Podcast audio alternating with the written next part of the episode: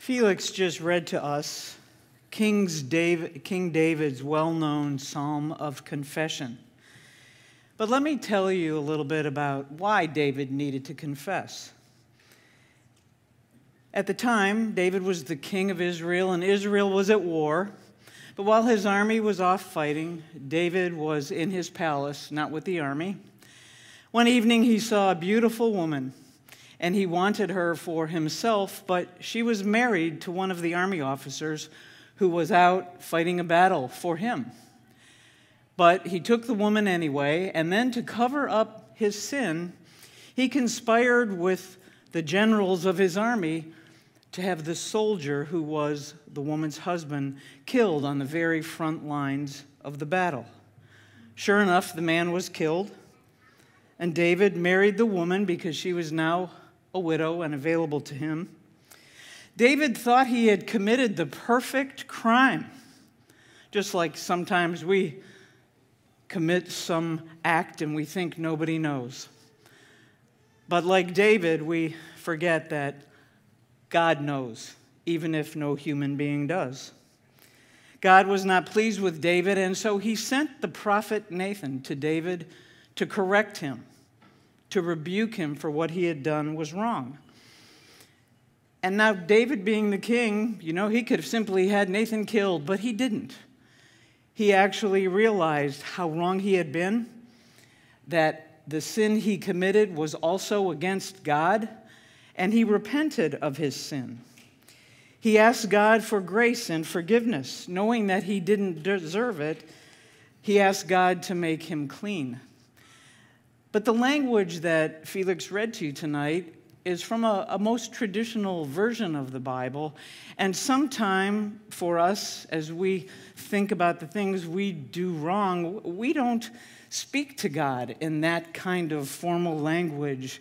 Um, create in me a pure heart and renew a steadfast spirit within me. Do not cast me from your presence. Those really aren't the kind of words that we use when we talk to God. And for me, the real meaning of this psalm never um, hit home until I heard it read aloud one time on a recording in the message translation by Eugene Peterson in it, the language of the confession is a little bit more modern with words that we can understand, that words that, words that make sense to us, words that we might pray in talking to God. And so in that version, David speaks of generous in love, God give grace, huge in mercy, wipe out my bad record, scrub away my guilt Soak out my sins in your laundry, and I'll come out clean. You see, David understood he had done terrible things, and that only God's grace and mercy could wipe away his guilt. He asked for a fresh start, just like God gave Adam and Eve in the garden when he first created them. All was new, everything was right, there was no sin. So if you read the message version, the psalm continues with David saying, God, make a fresh start in me. Shape a Genesis week from the chaos of my life. Don't throw me out with the trash or fail to breathe holiness in me. Bring me back from gray exile. Put a fresh wind in my sails. Commute my death sentence, God, my salvation, God and I'll sing anthems to your life giving ways. Unbutton my lips, dear God, and I'll let loose with your praise. I learned God worship when my pride was shattered, but heart shattered lives, ready for love, don't for a moment escape God's notice. To me, I understood that version of the psalm much better than the version that Felix read. As a believer who was returning to church after a 28 year absence, those modern words struck me right in the heart.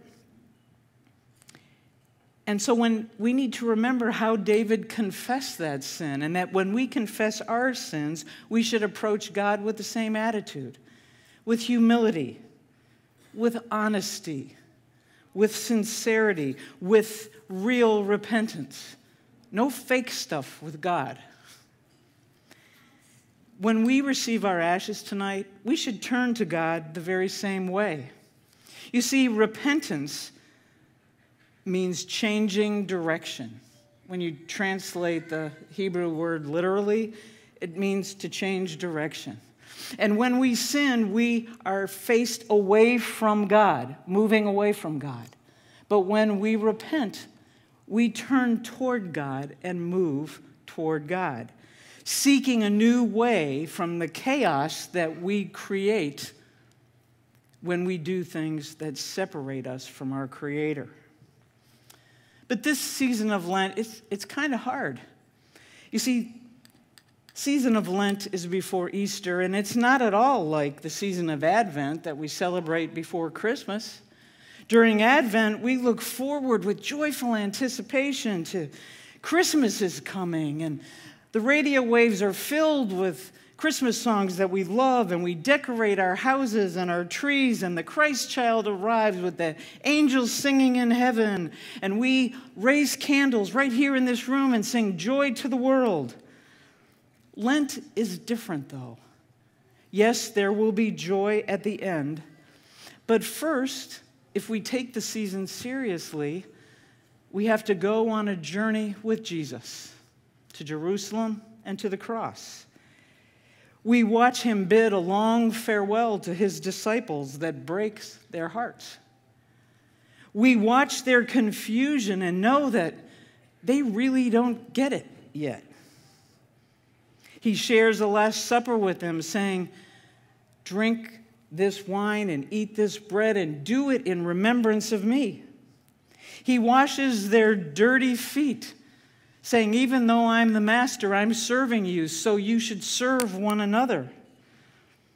He commands them, Love one another as I have loved you. He walks with them to a garden and asks a few of them to wait in vigil and pray for him while he's praying. And he prays an anguished prayer while they fall asleep.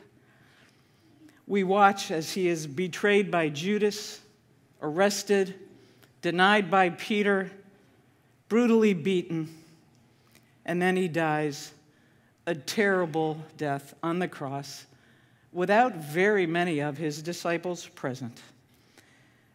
But as he dies, he forgives those who were murdering him. He encourages those few who were there waiting in vigil at his feet. He gives hope to a thief who's being crucified next to him. It's not like Christmas and Advent at all. And yet, without the season of Lent and what follows, Christmas really wouldn't mean anything. So, if we travel this road of Lent and we travel it humbly and honestly, our pride should be shattered, just as King David's was as we remember that we still sometimes be, betray Jesus too. When we don't follow his command to love all our neighbors, when we don't forgive those who sin against us, when we aren't grateful with our many blessings and when we fail to share them with those in need, when we judge others harshly, when we fail to welcome a stranger, our pride should be shattered as we remember, or maybe realize for the first time, that we cannot come clean on our own. We cannot save ourselves, only God can save us. But as people who know the end of the story, and we have to remember the disciples didn't, as people who know the end of the story, we also remember just as the psalmist said, heart shattered lives ready for love don't for a moment escape God's notice. At the end of the journey through Lent, there will be an empty tomb. There will be a joy filled resurrection. There will be a victory over sin and death that we can claim for ourselves by the grace of God. We can't avoid the journey, though, and just skip ahead to the happy ending. First, we must journey through this season of reflection and repentance. We should use this season as a time to renew our commitment to love God, to try harder to love all of our neighbors, even the ones who are going to vote differently than we do in November. We should let go of old grudges. We should remember with gratitude all our blessings. We should find new ways and places to serve the kingdom of God as we were called to do. In a word, we should use this season to turn toward God and journey toward God every single day. So let us receive our ashes tonight with shattered pride, with humility and honesty and sincerity and real repentance, knowing that we were made from dust and to dust we shall return. Let us invite God to scrub us clean in his laundry, to make a fresh start in us, to put a fresh wind in our sails, to restore to us the joy of his salvation that only God can give, all the while being sure, beyond a shadow of a doubt, that heart shattered lives ready for love, never, ever escape God's notice. Amen.